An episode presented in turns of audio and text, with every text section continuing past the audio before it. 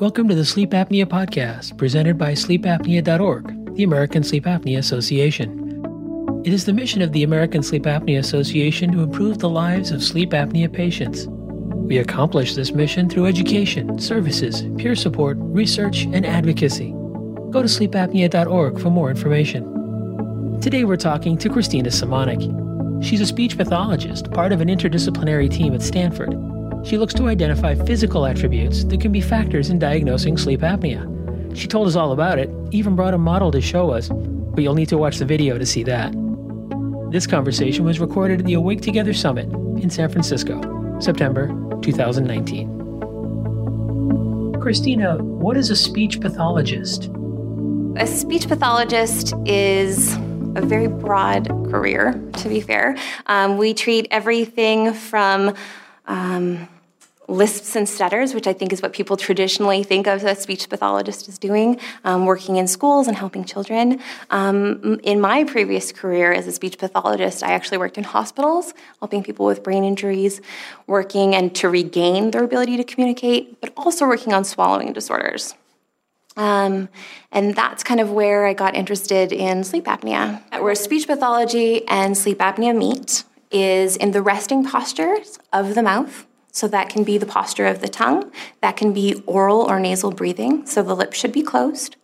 Also, in how we swallow, which is why speech pathologists have worked on swallowing disorders for years, um, and also in speech. So we often see that lisps are often persistent in people with sleep disorders. When we are resting our tongue, the tongue should be up against the roof of the mouth. Okay, so the tip of the tongue should be right up here where we make our N sound. Mm, so we hold it right behind, but not touching the teeth. The remainder of the tongue should be sealed up against the roof of the mouth and out of the airway. All right? Um, the idea is that if the tongue is out of the airway, it's not falling back in when we're sleeping. That's where my contribution to the team is. With sleep apnea, we're not exactly sure where the the stricture is, but if we can take the tongue out of that, then that's a huge piece. What brings a patient into your office?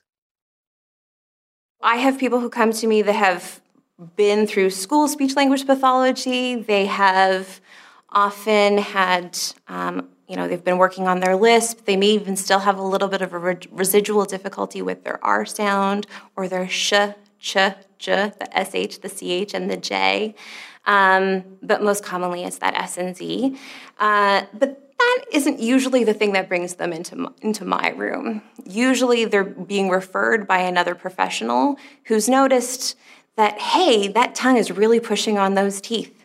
And you're on your second or third set of braces, or maybe you're still a teenager, and that tongue pushing on those teeth has caused it to open up.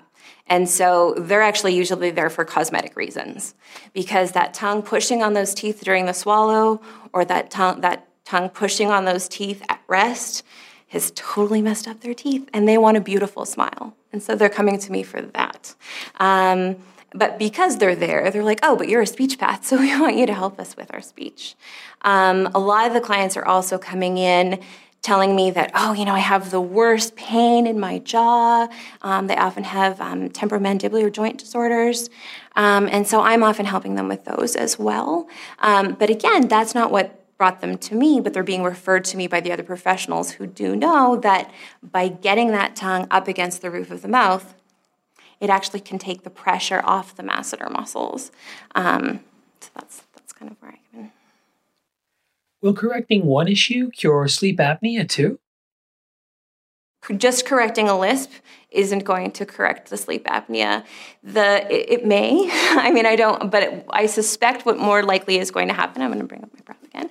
More likely. So if you just bring the tongue back, it could still be resting down on the floor of the mouth. We really need for a sleep apnea population that tongue needs to be up and sealed against the roof of the mouth so that it can be suctioned and held out of the airway.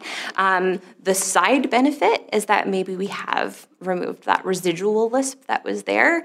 Um, but that's, yeah, it, it doesn't usually work both ways.